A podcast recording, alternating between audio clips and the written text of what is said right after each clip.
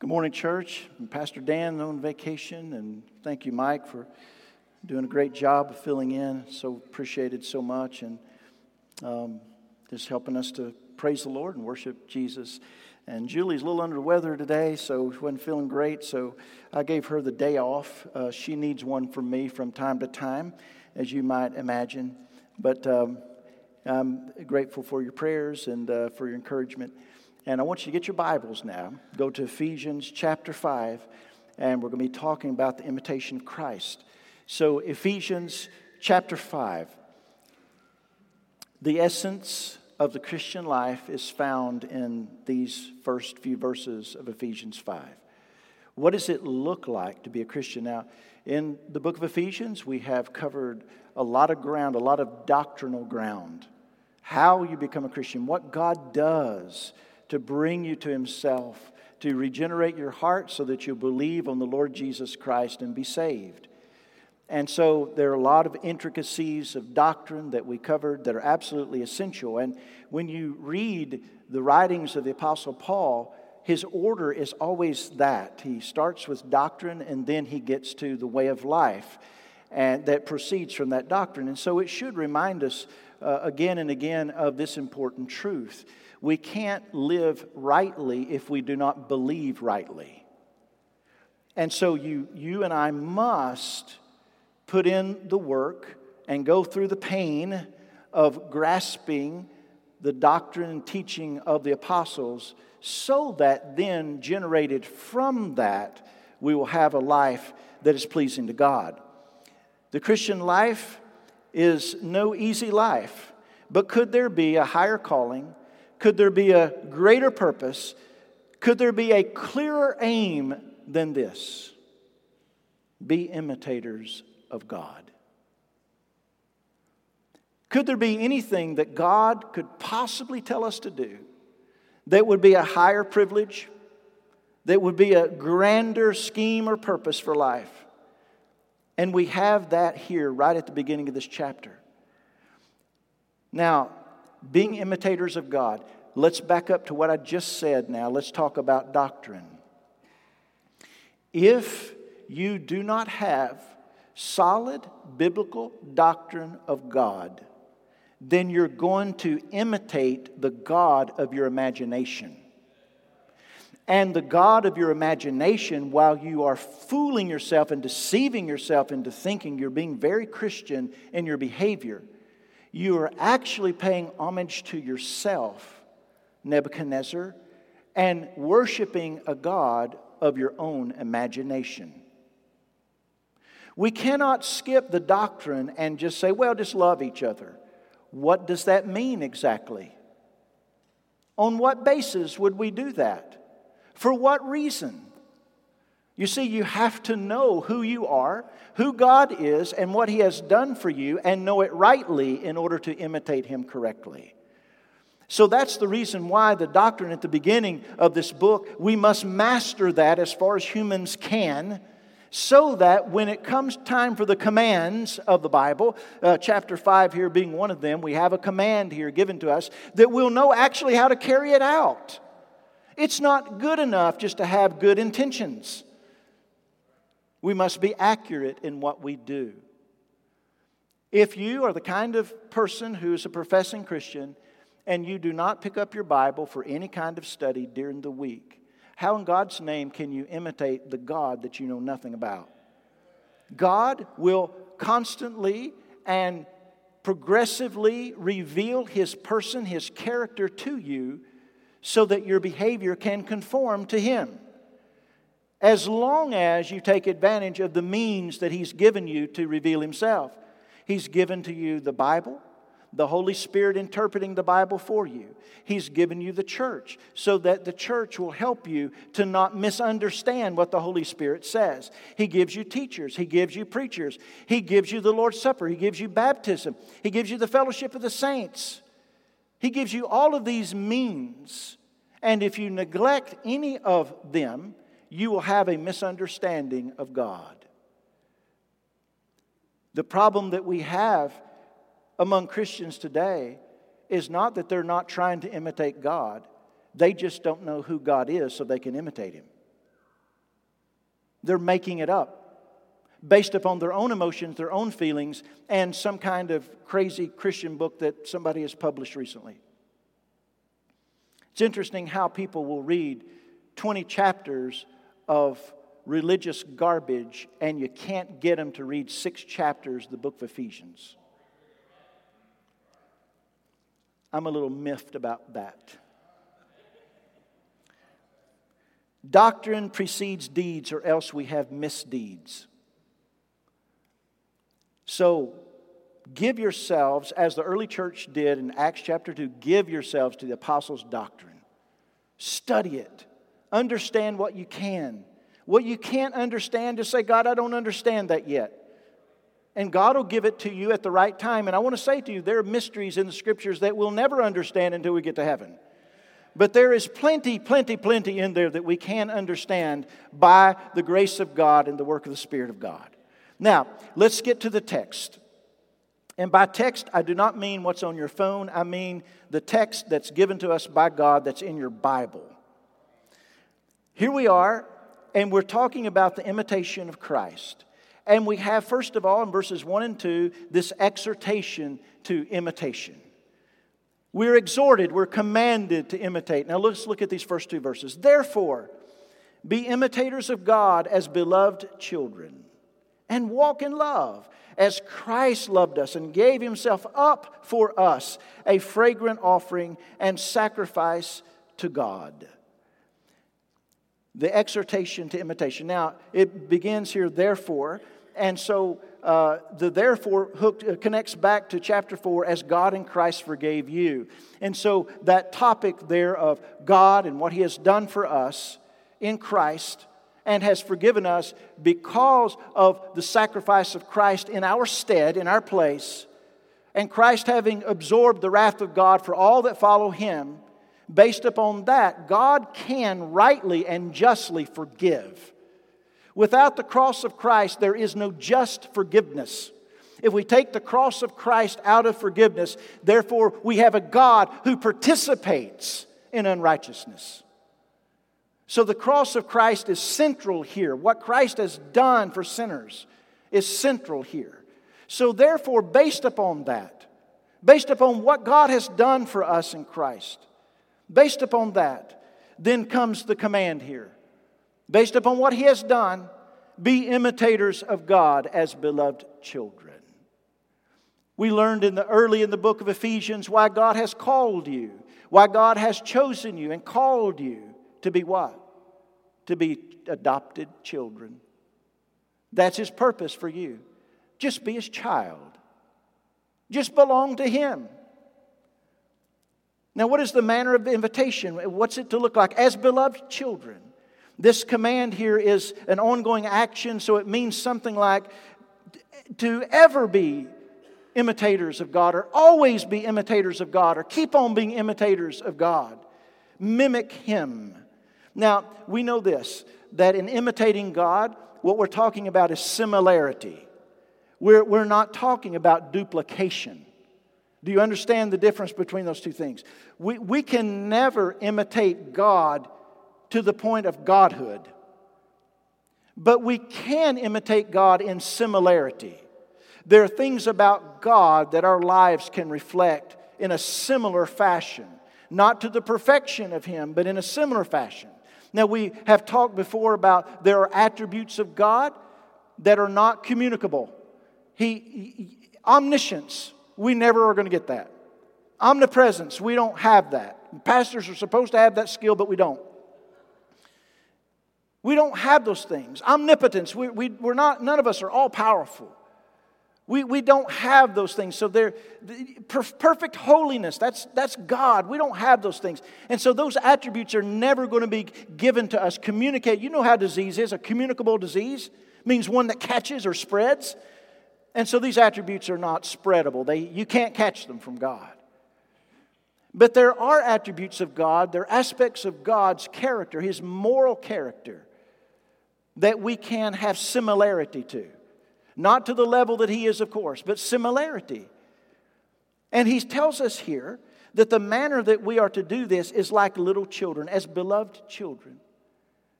Now, what do children do? They imitate their parents. Now, notice you, you have a little boy, he hangs around his dad a lot. The next thing you know, the little boy walks like him, sounds like him, even starts dressing like him. The little boy is not able to attain the exact quality and the exact ability of his father. He can't. The father is so far beyond the little child that the little child cannot duplicate what his father does. But the little boy can reflect some of the characteristics of his father in a similar fashion. He can imitate him and look similar to him. And this is the very manner that we are to imitate God. We are to, like little children, copy him. Like little children, we are to watch him and know him and let those similarities then be what we do with our lives. Look at the method of this imitation. He tells us the specific sphere that he wants to concentrate on, the, the, the place that he wants us most to be similar to God. And verse 2 tells us this method and walk in love. You see, the manner of imitation is like little children. Imitate God like little children do. But now, the method of it is to walk in love. What, what does that mean? To walk in love, this, this means to live our lives in the realm of selflessness. The word love here is not the emotional type of thing. This is not sentimentalism. This is a decision that we make. Our emotions often attach to that decision, absolutely. But emotions can never be the train, can never be the engine of the train, it's always the caboose. We, we, we don't want to X out emotions, we don't want to act like emotions don't matter, they do matter. But that's not what the Bible is telling us here. It's not telling us to, to walk in phileo. It's telling us to walk in agape. And agape is the kind of love that God has demonstrated to us. And you see the supreme example as Christ loved us. And what does love look like? Here's the, here's the definition of agape love and gave himself up for us. And then it defines that giving up the effect. It was a fragrant offering and sacrifice to God. Now, this is the example of love. But let me hasten to say that Christ did not die on the cross just as a moral example or a motivating moment in history. He's not a martyr that is supposed to stir up passion in us to go out and be like him. But what this is saying is this yes, Christ offers the supreme example. He got nothing out of the cross. He gave everything on the cross. It was voluntary, it was substitutionary, and it was penal. It did exactly what God demanded of sinners that sinners could never do. Christ did it for sinners. And that is the fact that motivates us. Not just the idea that Christ loved us and sacrificed himself for us, as a martyr might do. It's beyond that kind of thing. It is that we have now received the love of God. We have now been forgiven, as we saw in chapter 4 and verse 32. We have now been cleansed from our unrighteousness. We have now been forgiven as sinners. We now belong to the family of God. And that example of what Christ has done for us is therefore should be in our spiritual DNA. That this is the kind of people that we will be. We will be like the one who saved us and gave himself for us. This is the method walk in love, live a lifestyle of selflessness. Selflessness. We're not talking about soupy sentimentalism here. We're not talking about emotional reactions. We're talking about the gritty action of doing what the person needs, even though they deserve the opposite. Christians fail to demonstrate this kind of love when we go on a mission trip. We're far more moved by the poverty of their bodies than the poverty of their souls. It's easy to feel sorry for people who are living in hard conditions and feel guilt because we don't. And this may move us to an act of kindness. But, beloved, that moving to an act of kindness is the same kind of motivation that an unsaved person can have. Now, I'm not saying don't ever meet physical needs. I'm not saying that. That's not what I'm saying here. But I'm saying to you and to me, that is the lowest level of love. What we're talking about here is when you look a man in the eye, perhaps he's a Muslim, he's an enemy of the cross, he profanes the, the name of God, he blasphemes Jesus. And yet, you, by God's grace, explain to him the mercy of God in Christ. That is love. When you look at your enemy as your brother, that is love. Not wanting him to perish, even though he hates Jesus. Do you see the difference? Do you see the difference? Here's the thing Christians are not called to just be good people. The definition of a Christian is not a good person. That's not the definition of a Christian. I know some Buddhists that are good people. All, all, religions and all societies have their moral ethic. And there are people in those societies that follow those strictly and are good neighbors and are good for our society and are good for our community. Being a good person is not what we're aiming at here. Everybody tries to do that in some shape, form, or fashion. We have a lot of good people in the world as far as social good is concerned. But as Christians, we're not just to be good, we're commanded to imitate God. And that imitation requires sacrifice on our part. It requires, as Jesus has, it requires giving ourselves away. This is the way that is most manifest, and most manifest the love of God through us is by selfless living. Not considering just our own things, but looking upon the needs of others, as Philippians tells us. To be like Christ, who emptied himself of the privileges of deity and the King of heaven in order to become a man, even a servant, and to submit himself in obedience to the cross. That's what we're called to do. Christianity is nothing less than the death of the independent self and the resurrection of a child who imitates God. That's what Christianity does. If you're trying to live a good life and you have no thoughts about imitating God, how in God's name do you call yourself a Christian? I mean, thank you for being kind. I mean, thank you for not running me off the road. Thank you for not spitting on my burger at Five Guys. Thank you if you clean the restroom once a month. Thank you for those things. Thank you for being a good neighbor. Thank you for bringing my mail over when it's in the wrong mailbox. Thank you for loaning me your leaf raker. Thank you for coming over and mowing my yard. Thank you for all the kind things that anyone would do. I, I don't belittle those things. But those are the common good things that people do in the Midwest. We're called to something else, and that is to be imitators of God. Now, in imitating God, also the Bible shows us that we must reject sinfulness. So, the rejection of sinfulness is this next section of Scripture. And remember, this all ties together. Walking in love. This is the opposite of walking in love. What does it look like to not walk in love? And the Bible doesn't give us everything here, but it, it does give us these things. These, these issues were especially germane or applicable to the Ephesians. And I would say they're probably applicable to Americans as well. He says, but on the other hand, what's the opposite of walking in love?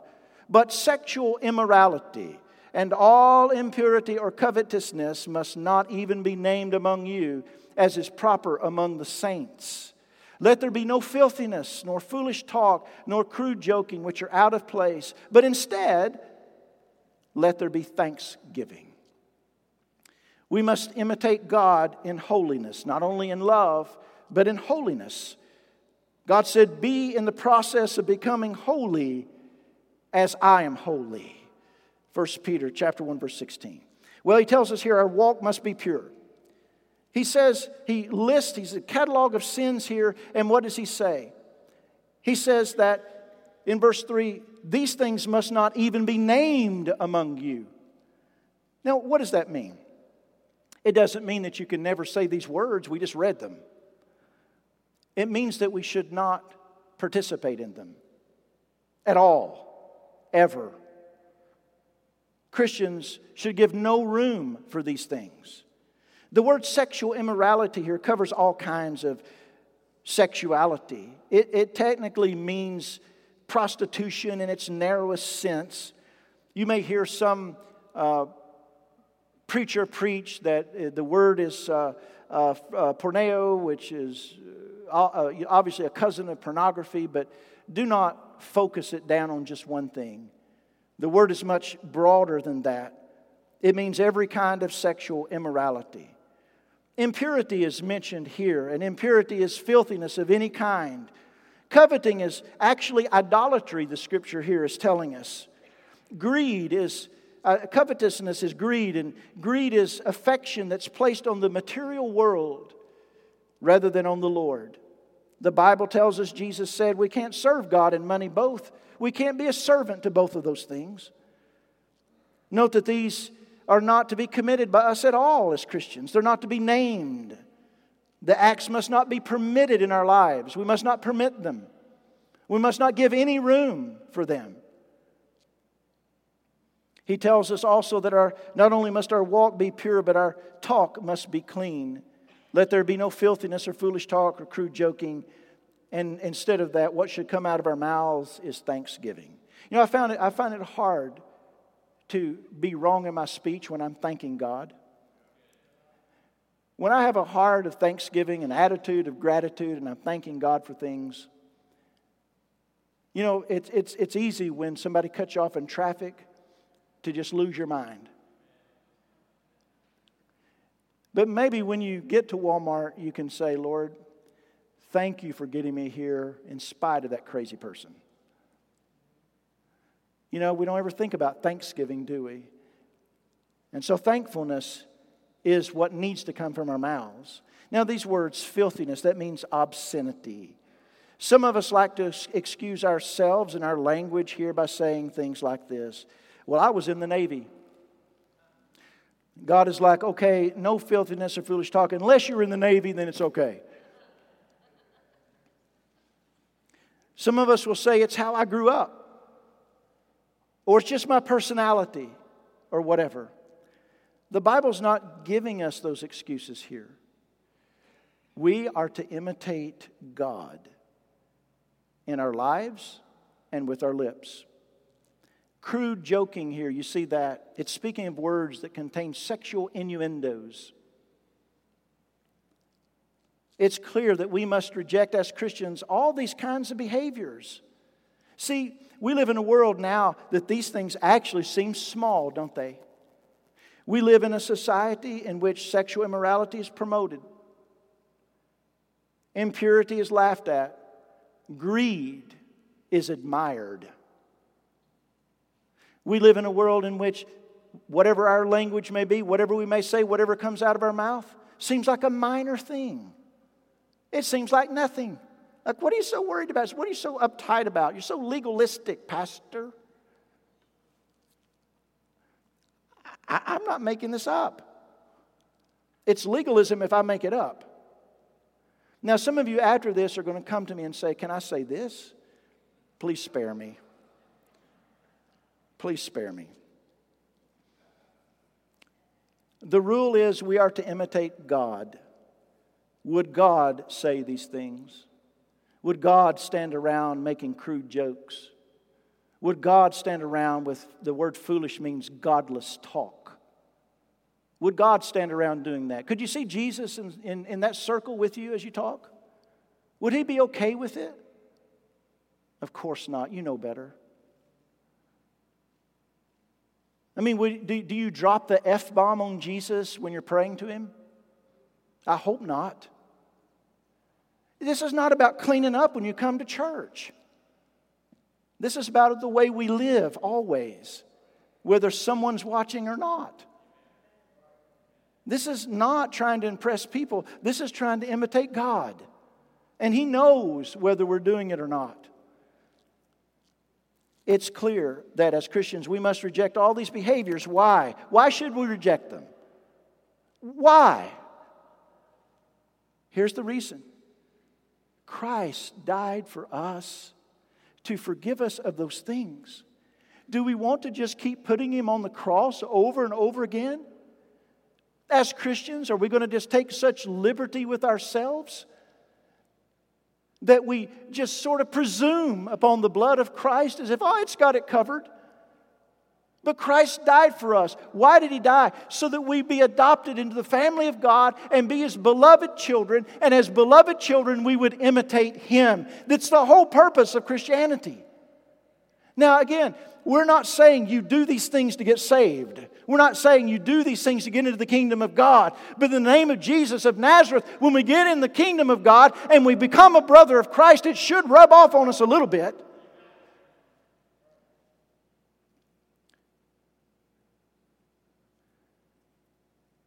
Someone said one time, What would it be like as a Christian if, for every one of us, we had to stand before God and God had all of our deeds, secret and open, on a video and played it on the screen for everybody to see?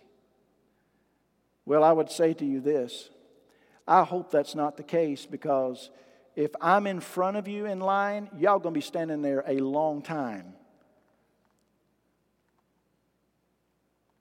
I wish I sinned less. I, I wish that there, there are tons of sins in my life that I've committed in my lifetime that if I could do anything, if there's one thing I could do in life, I would undo that. I've never sinned and thought, boy, I hope I can do that again. I've never looked back on my sin and thought, oh, that was great. Why did I ever stop that? I have been born for something else. I have been given a new birth to live a different way, not out of obligation, but out of love. The way that God has loved me must, in my heart and life, create a love back to Him that's willing to imitate Him with my life. And the same should go for you. This is not preacher talk, this is Christian talk. We are to imitate our heavenly Father, not even our earthly one. Our earthly ones let us down, don't they?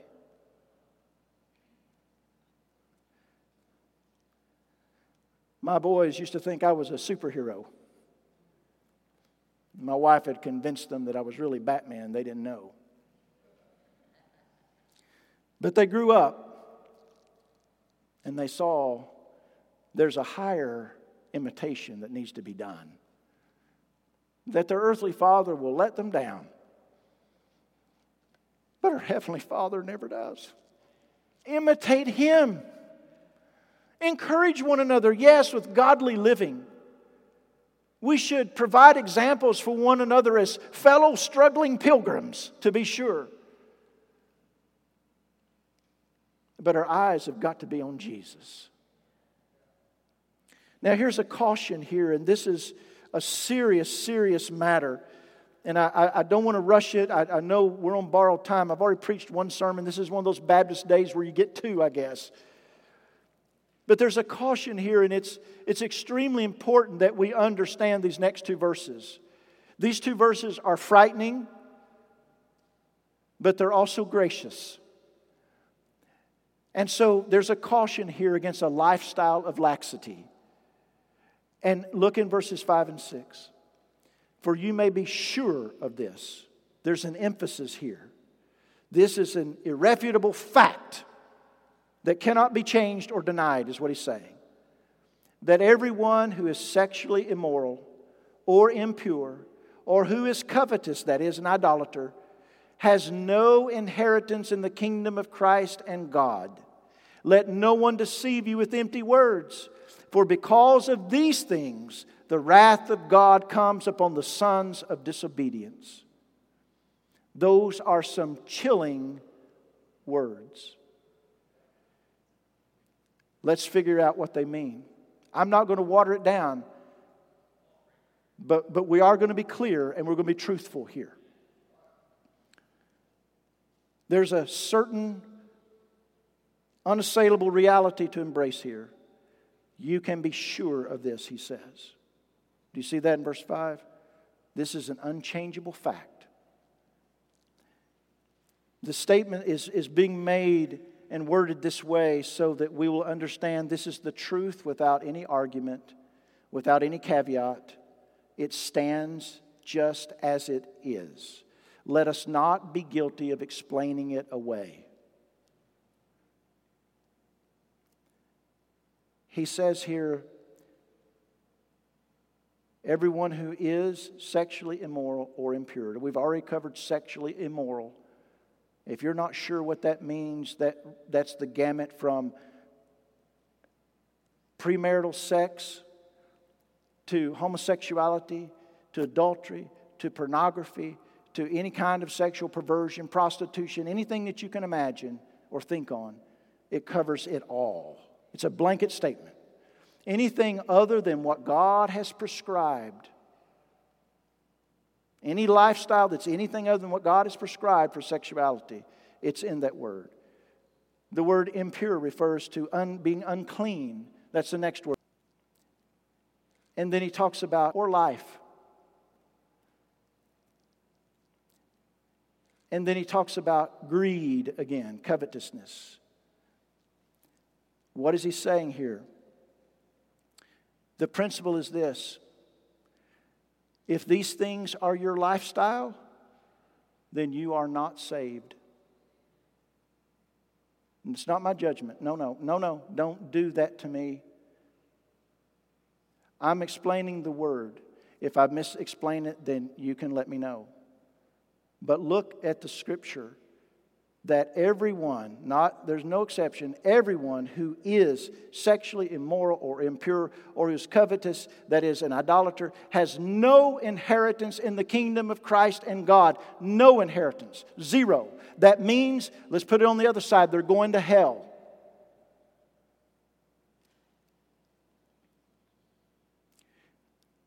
Now, the Bible says you may be sure that everyone who practices righteousness has been born of him. And everyone who thus hopes in him purifies himself as he is pure. Now,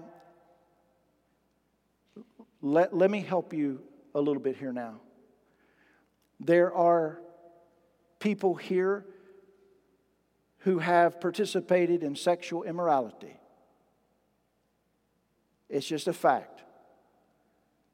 People here who are impure in their talk, their thoughts, their life. People here are eaten up with greed, chasing the American dream. That is their God. What other people with money think about them is their driving force. Those people have no inheritance in the kingdom of Christ and of God. But, but let me help you with a word. You got your Bible? Are you ready? This is extremely important. There's a two letter word here is. Everyone who is. It doesn't say, thank God, everyone who's ever committed these sins. It's referring to people who practice this. This is just how they live. They practice these things. And the Bible has made it clear that if we are Christians, if we belong to the Lord, then at some point we're going to repent. We can't live this way. It will eat you up. It will blacken your soul. If you're a Christian, this kind of living will disturb you and disgust you to the point that you, like the son that is, was the prodigal, and he came to himself when he was in the pigsty and said, I got to go home to my father. That's what you'll do as a Christian. If you're not a Christian, you'll just stay in it. There'll be times when you practice it with, with gusto.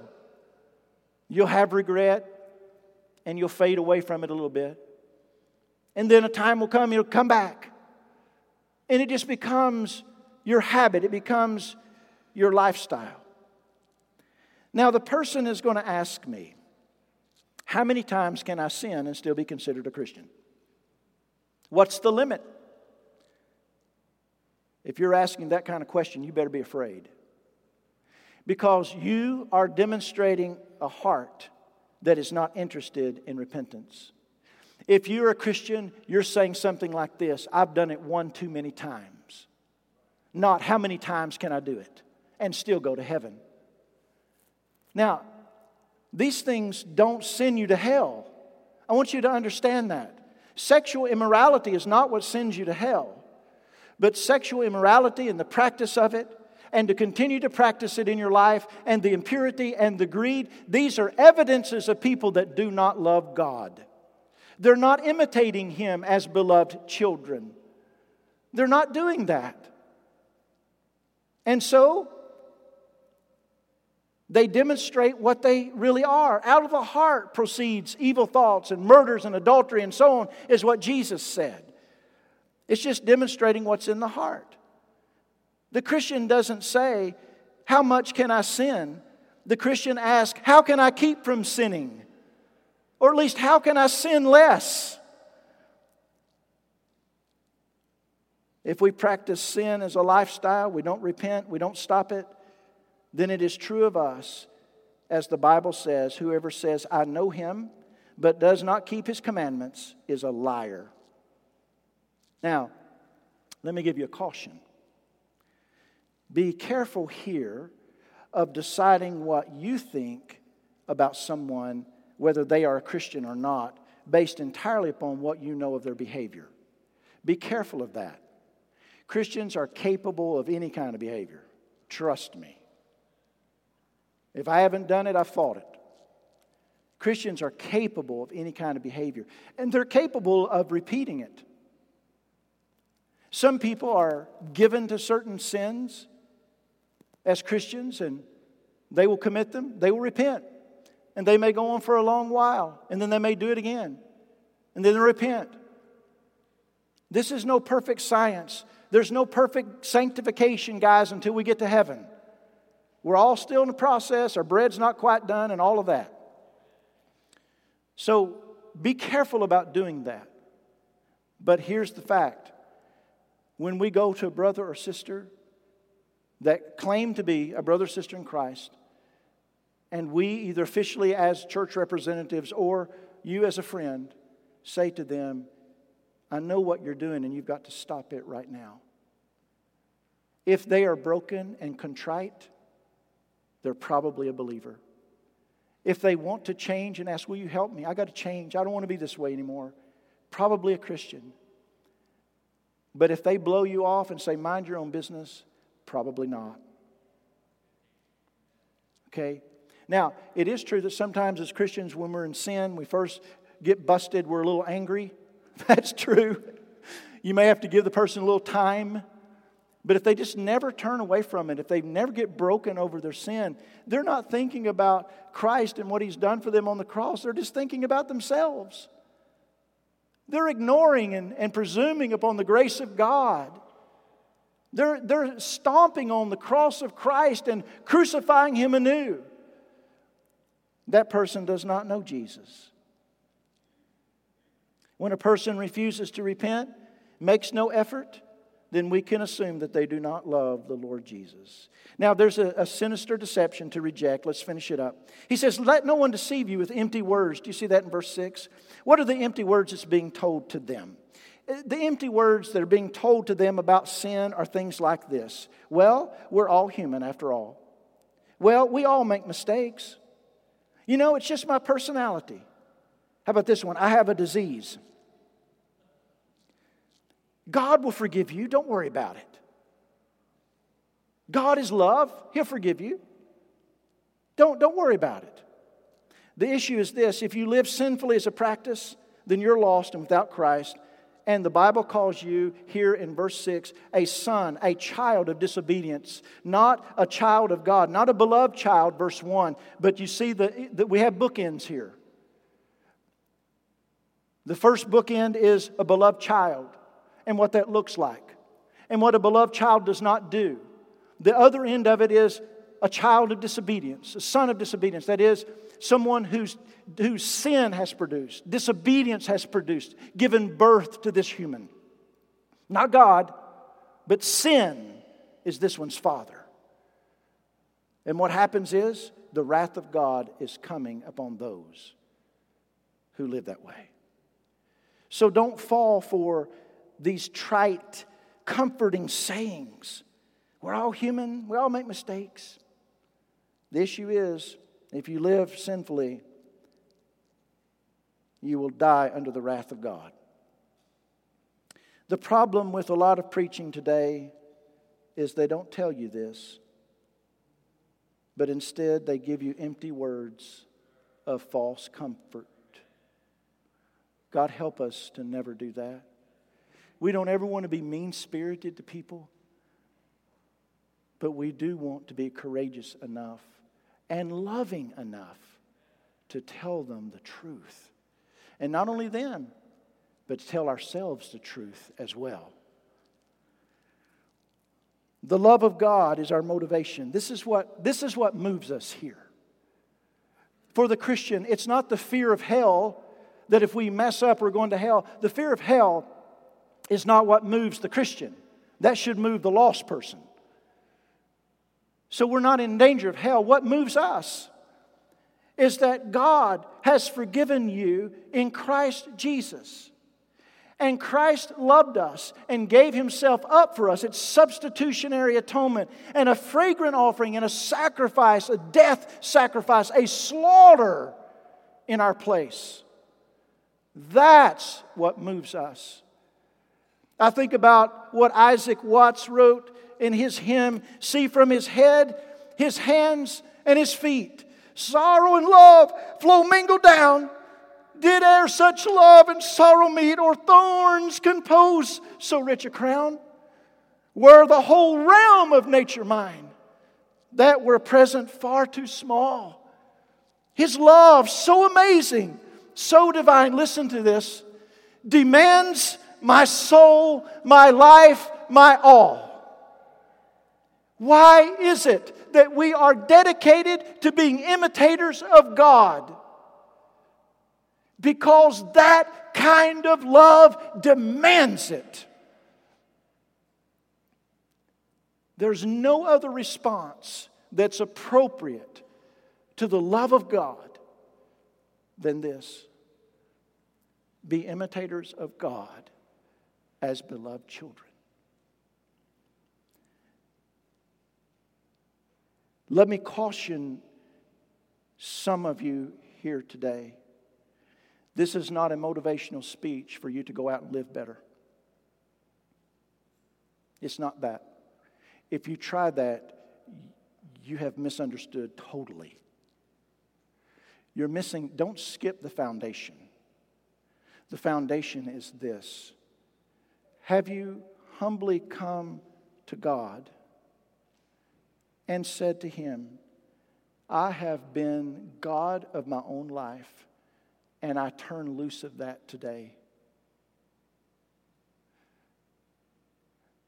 I am a sinner, rebellious sinner. I have nothing, God, that I can do to make up for it. But I see what you've done. You have given your son who willingly, voluntarily laid his life down on the cross for sinners like me. He absorbed your wrath, he absorbed my punishment for me. He rose from the grave to prove that he's Lord and Christ. The only response that I know is to believe on him and to love Him. And I start doing that today.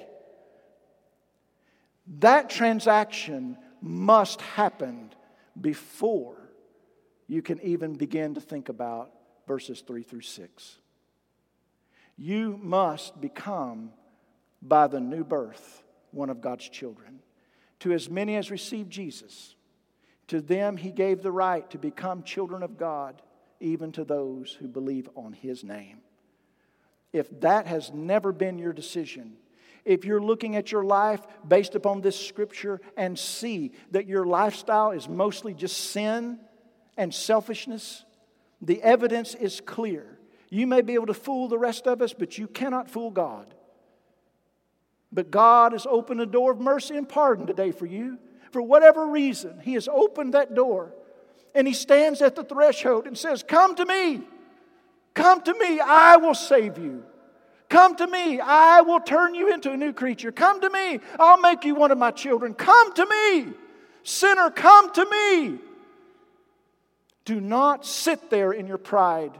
I beg you in the name of Jesus, do not sit there and hide behind your religion. Do not sit there and hide behind your church membership. For the love of God, get up and come to Jesus. Dear Christian, we have failed our community and our world by not imitating our God very well. May God have mercy upon me for being a faulty imitation May God help you to be the right kind of imitation. May God burn it in our hearts, Christians, that because of His love for us, we've got to love Him back by imitating Him like little children.